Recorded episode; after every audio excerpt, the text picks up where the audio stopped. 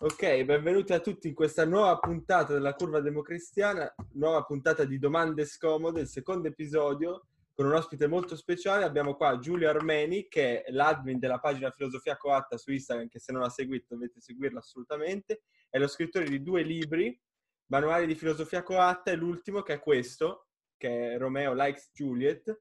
E, mm, e risponderà insieme a noi alle, alle domande che, che abbiamo, abbiamo scritto. Quindi io direi di partire subito con la prima domanda, che è il tipo di scandalo con cui vorreste essere inchiodati. Intanto ciao a tutti, scusate, mi presento intanto. Giulio, e vabbè, mi hai già presentato tu. E io ho pensato a uno scandalo asessuale, cioè non sessuale, ma asessuale, con la davanti, cioè un, vorrei essere un uomo che viene inchiodato perché non ha mai scopato neanche una volta in vita sua e questa cosa fa molto scandalo, gli entrano in casa con, uh, con, le telecamere perché non è possibile che un uomo nel 2020 non scopi. Quindi sì, se devo decidere scelgo lo scandalo asessuale. Ok, Tommy, tu hai cosa hai... Che scandalo, con che scandalo vorresti essere inchiodato?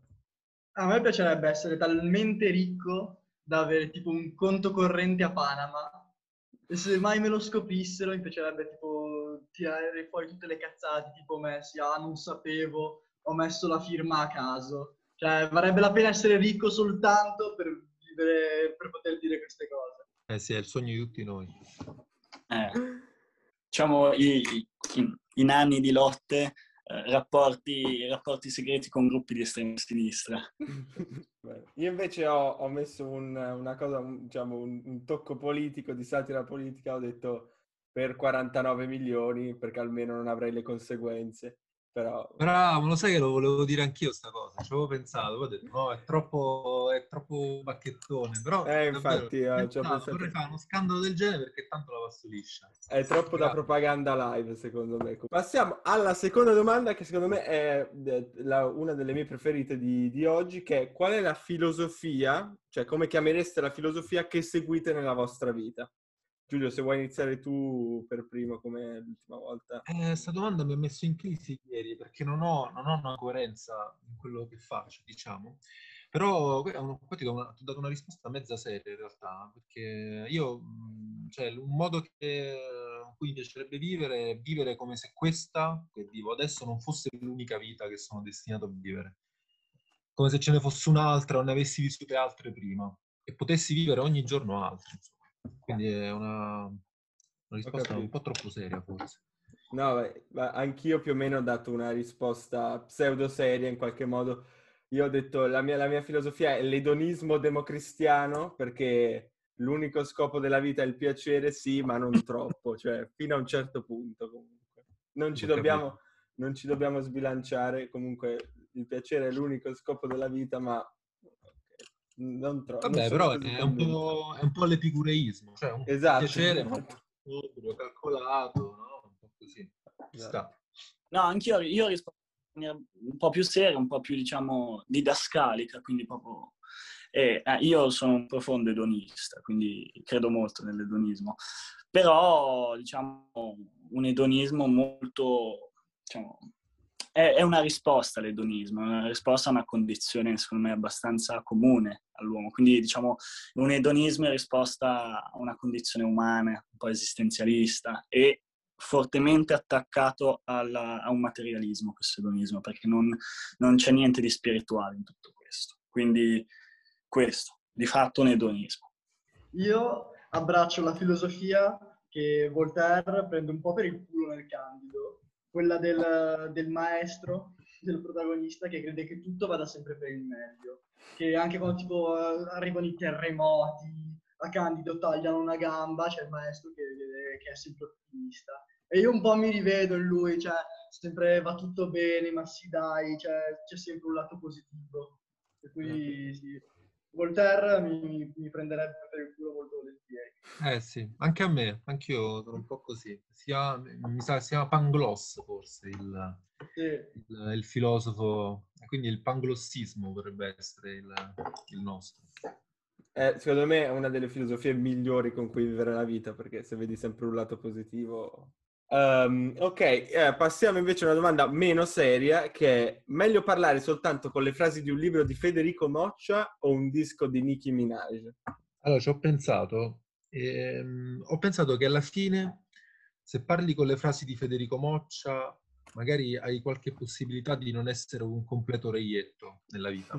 Cioè, magari per dire trovi lavoro, pure, no? Puoi anche puoi abbindolare qualcuno, qualche frase effetto, sta da lì, poi cioè, trovi qualche coglione e dici, però ha ragione, è proprio, è proprio così la vita.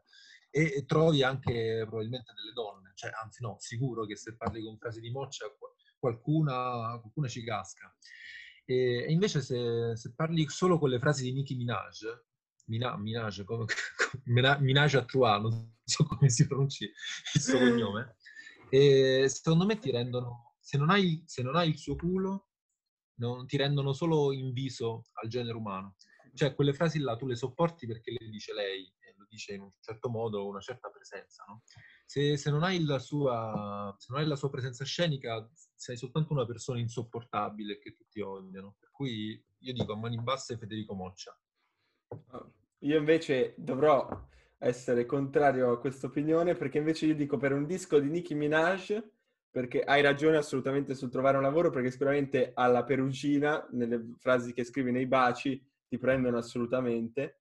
Eh, però preferirei essere una persona che parla con una frase tipo let's go to the beach each piuttosto che la felicità non deve essere un punto d'arrivo ma uno stile di vita soltanto perché è più divertente non tanto perché ma d'accordissimo su sta cosa io. sì, però se vai a un colloquio di lavoro, dici, cioè, secondo me Nicki Minaj trovi molti amici, cioè magari sei simpatico con i tuoi amici, ma non, non ti prendono un colloquio di lavoro. No. Se dici let's go to the beach each, non lo so. Vabbè, no, io penso molto concreto, sono, sono così prosaico, materialista. Ah, ma tipo le tue parole non mi toccano. Adesso io me le ero andate a cercare, adesso ho dovuto fare uno switch perché non sono riuscito ad entrare dall'iPad, quindi sono andato di nuovo a cercarla, però ci sono delle perle assurde. Anch'io mi schiero con, con Niki perché, cioè, allora, io premetto, non ho mai letto un libro di Federico Moccia, ma sentendolo un po' parlare a me sembra che dicano entrambi un sacco di porcate, però Federico si maschera da romanticone, da, da paladino, invece Nicki Minaj è molto più, più aperta, non ha nessuna maschera, per cui sto con Nicki. Aveva più girl power, Teodora, imperatrice di Bisanzio o Maria Stella Germini, che ce l'ha ancora in teoria, Maria Stella Germini, ex ministro dell'istruzione? Eh, io direi Teodora, perché dai, a, a, mm, passo, sono passati 1500 anni e ancora se ne parla.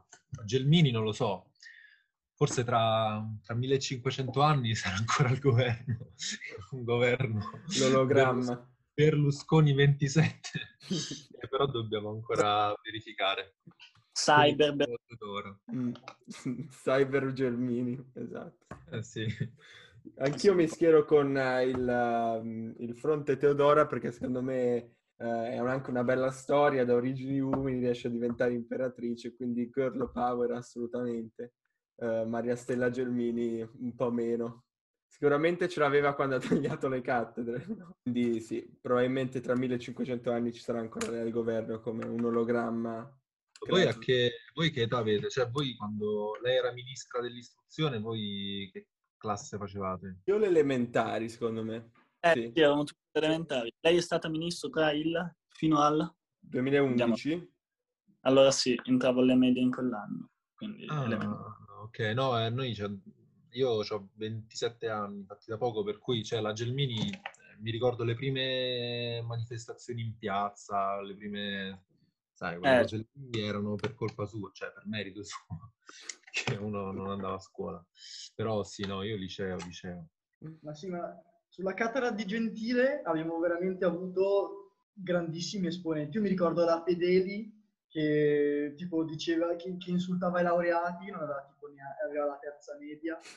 Poi vabbè, adesso Azzolina è stata spodestata secondo me quando c'è un problema grosso che coinvolge tutto il governo, il Premier dice al ministro dell'istruzione di dire qualche cagata così attira un po' tutta l'attenzione. Tipo quando sei su una mongolfiera e stacchi i sacchetti di sabbia per alzarti un po' più in alto. Sì, esatto, è il capo espiatorio.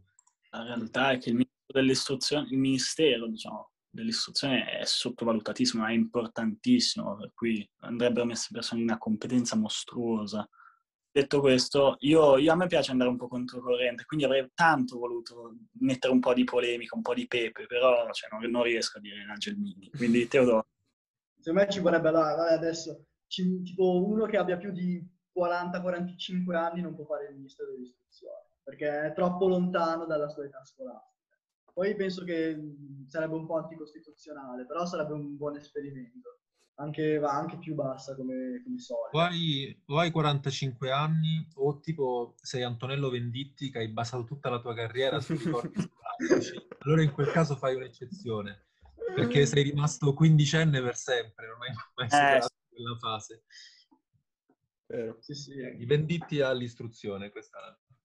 Invece di fare la nazionale cantanti, facciamo il governo cantanti, che secondo me sarebbe... Eh, bella questa, eh, però per, per un meme probabilmente. La nazionale cantanti. L'altro giorno ho preso una bustina di calciatori panini e ho trovato Gianni Morandi. È stato stranissimo. Pensavo La domanda è perché, è perché prendevi, una, prendevi una figurina, cioè cercavi figurine alla tua veneranda età. Eh sì, sì. No, ma eccolo qui. Cioè, purtroppo non si potrà vedere, ma... No, No, no, no, si vede, si vede, si vede. Cioè no, chi, chi ci ascolterà, diciamo. Ehm, eh, probabilmente dopo che l'hai trovata avrai, avrai pensato, ma mi sono fatto di acido stamattina senza saperlo, perché vedo Gianni Morandi. No, è stato molto... bello, devo ammettere. Ora passiamo alla domanda più controversa perché chiediamo me- ehm, chi ha fatto anche cose buone. Quindi questa fra- questo ultimo pezzo di frasi, diciamo, anche cose buone, a chi, chi può essere, diciamo, Ma io appioppato? dico, io dico, vabbè, Gesù Cristo, dai, alla fine è morto per noi, cioè una cosa buona almeno l'ha fatta. Dico lui, ha fatto anche cose buone. Tommy, tu invece chi dici?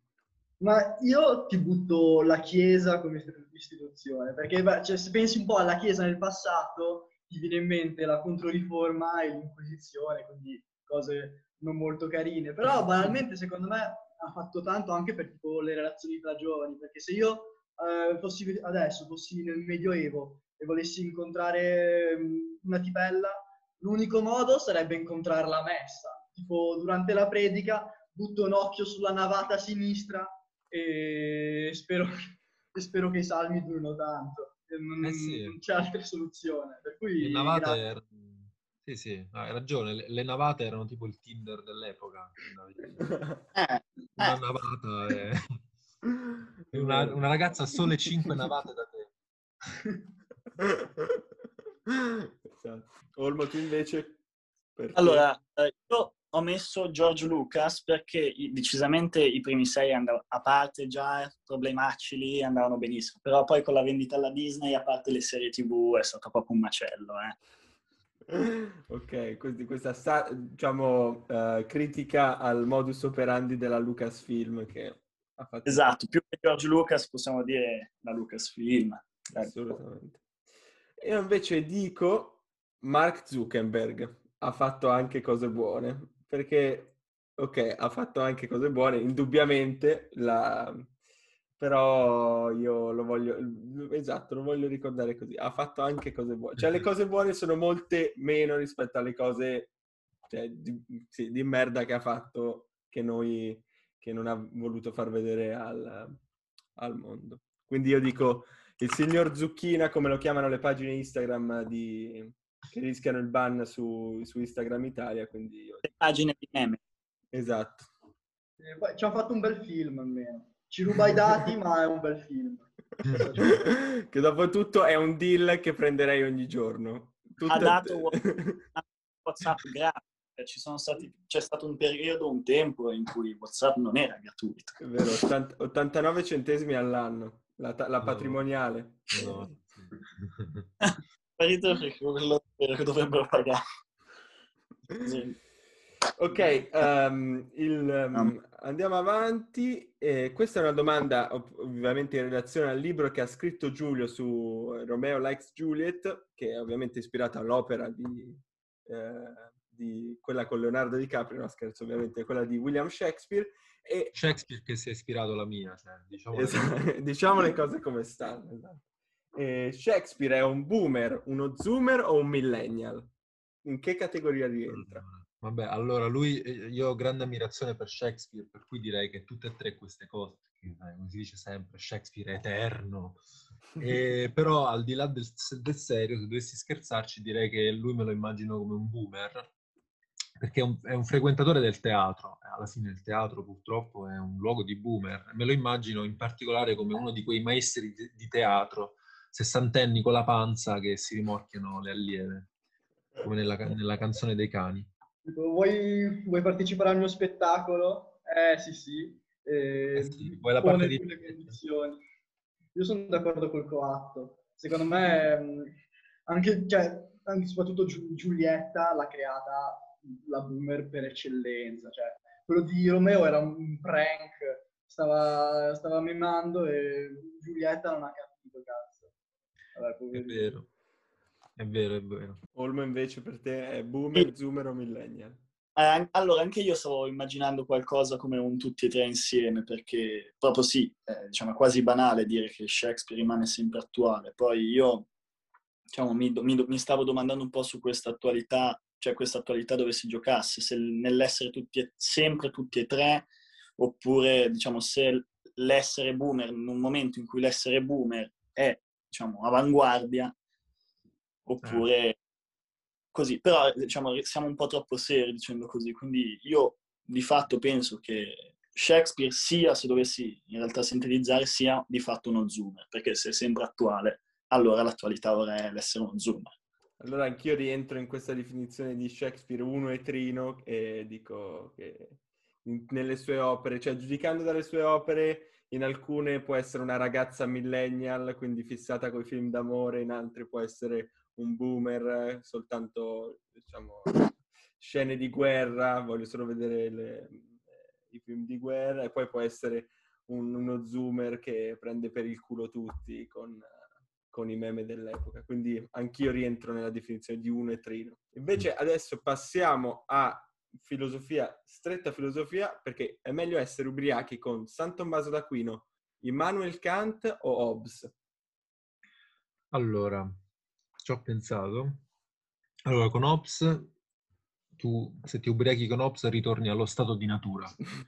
Per cui tendenzialmente la serata può volgere una, una via pericolosa, diciamo. È la tipica persona con cui finisce in una rissa o a coltellare qualcuno in una discoteca.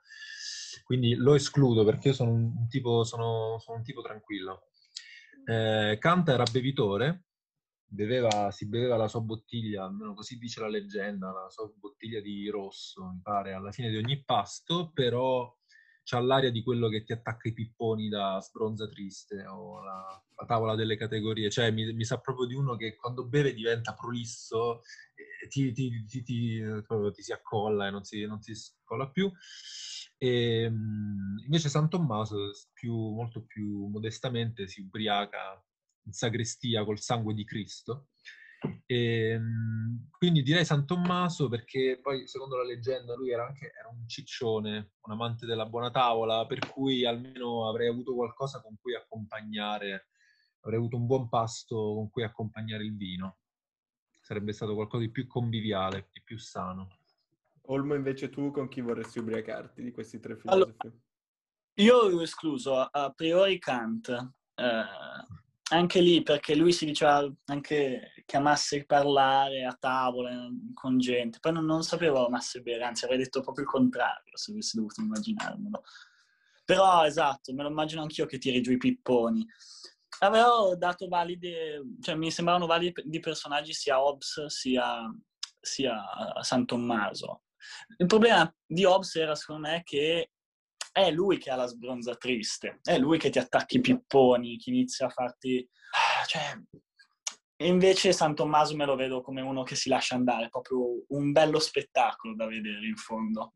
No, hai ragione, perché Ops è uno cupo, no? Quindi magari se, se, ti fa, se si ubriaca poi ti attacca anche lui dei bei pipponi sulla società sì. in cui viviamo. Invece San Tommaso alla fine è un santo, i santi tendenzialmente sono persone gioiose, no? Perché hanno raggiunto la, la felicità e quindi magari se si ubriaca in vino veritas, un, un santo mette anche di buon umore, è gioviale. Quindi sì, dai. Mm. Sì, Hobbes, Hobbes che beve me lo immagino un po' come Schopenhauer, così, diventa mm. così. Vero, vero. Sì, sono d'accordo. Ma secondo me San Tommaso quando beve, cioè da sobrio è tutto casa e chiesa, Dio. quando beve diventa un porco assurdo, per rimorchiare le ragazze tira fuori queste prove eh, ineluttabili secondo le quali loro dovrebbero starci, ma alla fine, per quanto complicate siano, in realtà si possono sintetizzare sul perché sì. Il lato oscuro di San Tommaso. Eh, Italiano capatonda, tipo. Esatto. esatto. Io invece avrei detto Kant, andando in controtendenza, perché avevo visto, non so se fosse, non so quale sia la fonte di questa cosa, ma ho visto un documentario in cui diceva che Kant eh, sostiene che la, la, cena perfetta debba essere così. Si arriva, si parla davanti a... si beve ovviamente, poi si parla davanti al cibo e alla fine si, si balla fino allo sfinimento così tornano tutti a casa contenti. Quindi io pensavo che Kant fosse uno di quelli tipo re della festa, no? Quindi una persona che ha voglia di ballare, ha voglia di, di divertirsi. Eh, però appunto c'è, c'è, prob- c'è, una grande probabilità che lui possa attaccarti un pippone sul fenomeno e il numero, eh, quindi lo eviterei. Magari scelgo Hobbes nello stato di natura alla rissa, magari lì ti diverti di più di San Tommaso che vede Dio. E adesso passiamo invece a un gioco che è molto simile a quello che abbiamo fatto nella prima edizione di Domande Scomode, che avevamo fatto Fabri Fibra o Giuseppe Conte. Questa volta invece siamo nel mondo filosofico ed è Rocco Casalino o Karl Marx. Ok, io direi di iniziare. Io vi dico una frase di uno dei due, voi dovete dirmi chi l'ha pronunciata. Ok, iniziamo. Perché dovevano esserci tanti poveri e pochi ricchi? Questa, questa eh, oddio, aia. Eh, Rocco Casalino. Giusto. Nella sua autobiografia, il portavoce Rocco Casalino, qua dice perché dovevano esserci tanti poveri e pochi ricchi e conclude la frase dicendo io mi definisco marxista-leninista, quindi per quello okay. io ho scelto questo, ma lo sai che c'era un gioco qualche tempo fa che girava su Facebook forse, che era più o meno la stessa cosa, però le frasi era chi l'ha pronunciata, eh, se Che Guevara o un giovane di Battista. Cioè, era terribile. Vero, vero, vero.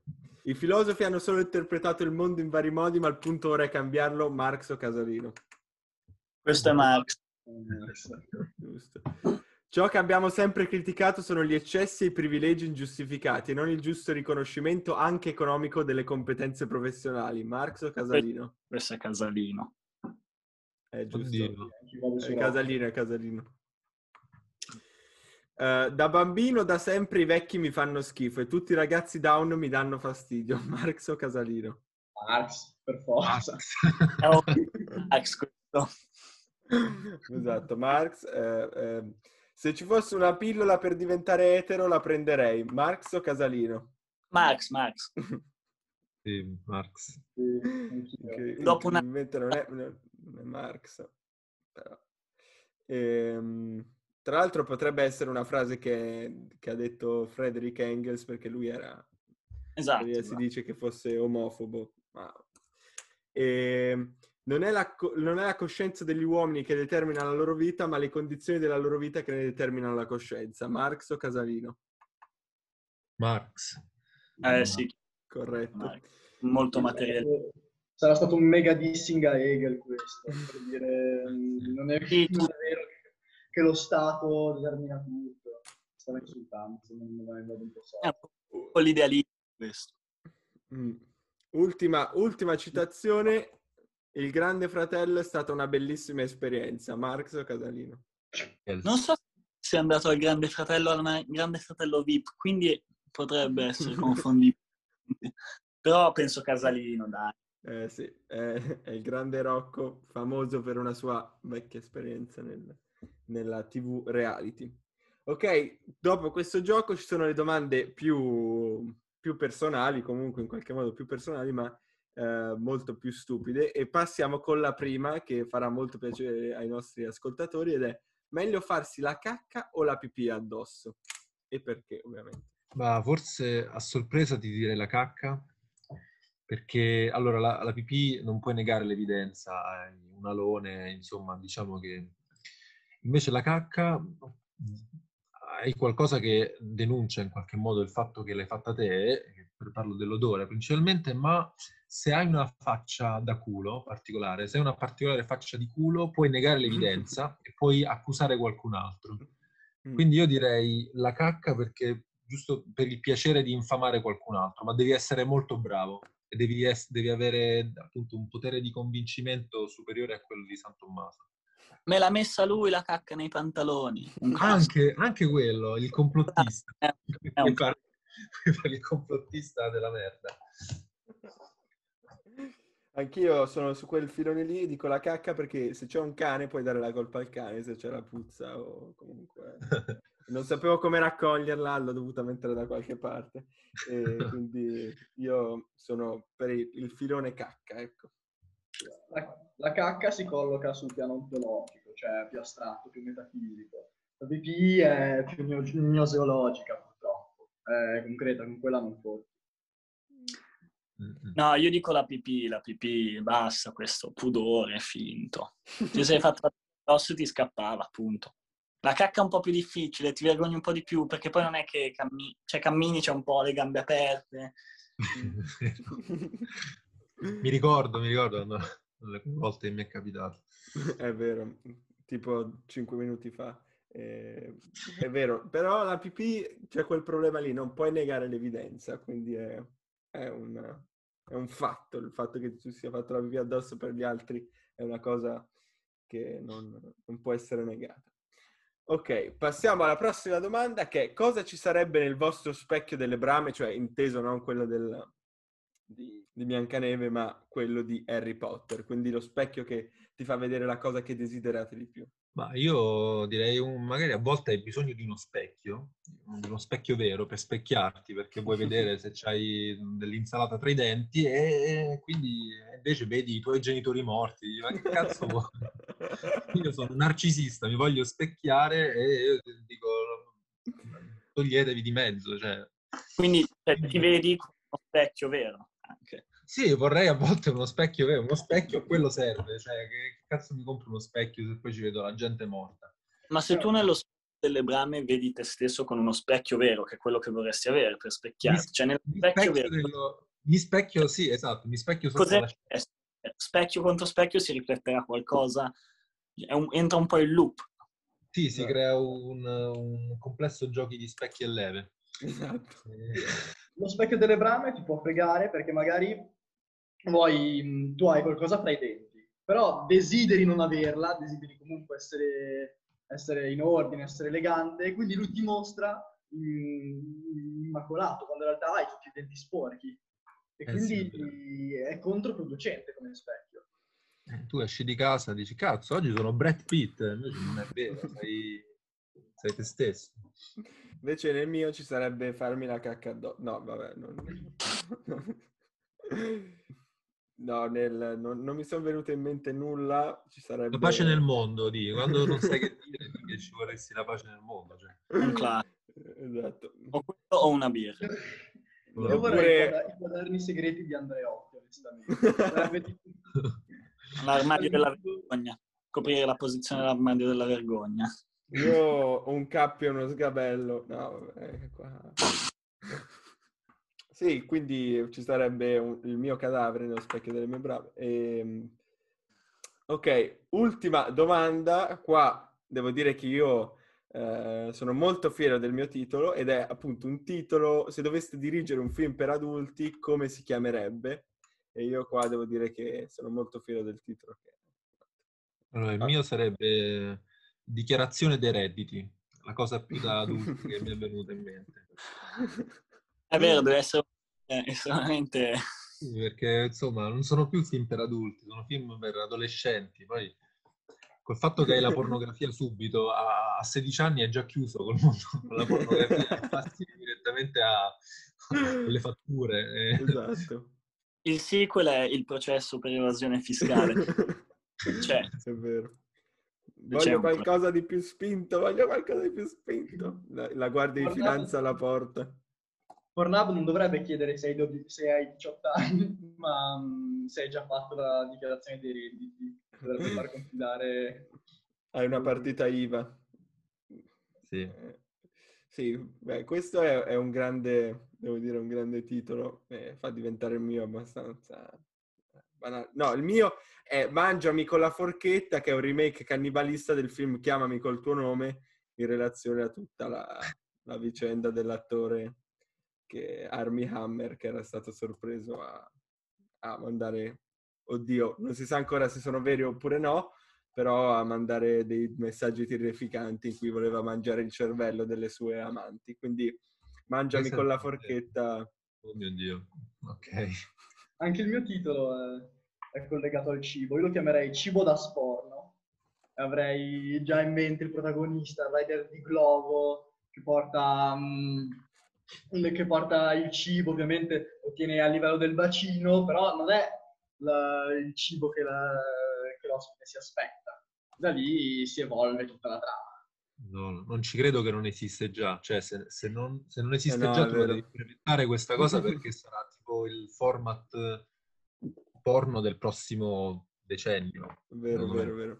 E poi nel, nel, film, nel filmino c'è appunto la, la, ragazza tutta arrapata che gli dice ma è vero che fai 4.000 euro al mese? Bello, dotato e anche ricco. Ce l'hai tutte. Sei...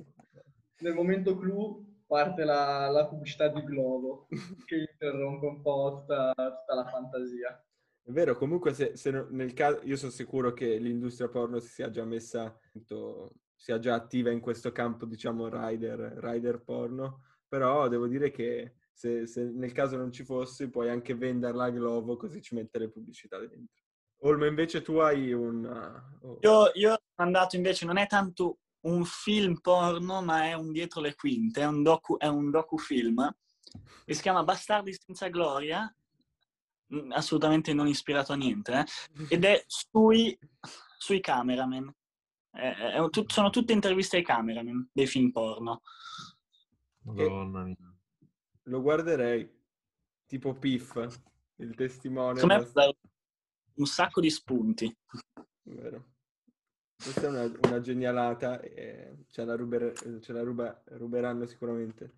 E tipo i maggiordomi te- di Berlusconi. Tipo, che, che dopo 30 anni raccontano i bunga bunga d'Arcore. Che malinconia. Esatto, poi Maria Stella Gelmini e eh, ci fa questo effetto, Brunetta al governo fa questo effetto di nostalgia del, dell'Italia di, di fine, del, della fine del primo decennio degli anni 2000. Quindi. Vabbè, il tempo sta per scadere, quindi io ho anche finito le domande. Eh, sono, devo dire, siamo stati molto bravi a rispondere e sono venute fuori delle perle, secondo me. E, ehm, quindi devo ringraziare ovviamente Tommaso e Olmo per aver partecipato e ovviamente il nostro ospite, che grazie mille Giulio per aver partecipato, per aver, da- per, uh, per dato il consenso per, un, uh, per il nostro podcast. E, vabbè, pensavo, cos- che dato, pensavo, che avevo dato, il consenso per qualcosa che non sapevo, tipo, qualcosa, un, uh, un rider a casa che mi arriva. La dichiarazione dei redditi. Sì. Esatto. No, ok, e... sì, ho consentito a, tutto quello che volete fare con la mia immagine e la mia mm. voce. Grazie a voi, ragazzi. Grazie mille e adios. È stato un piacere. Adios.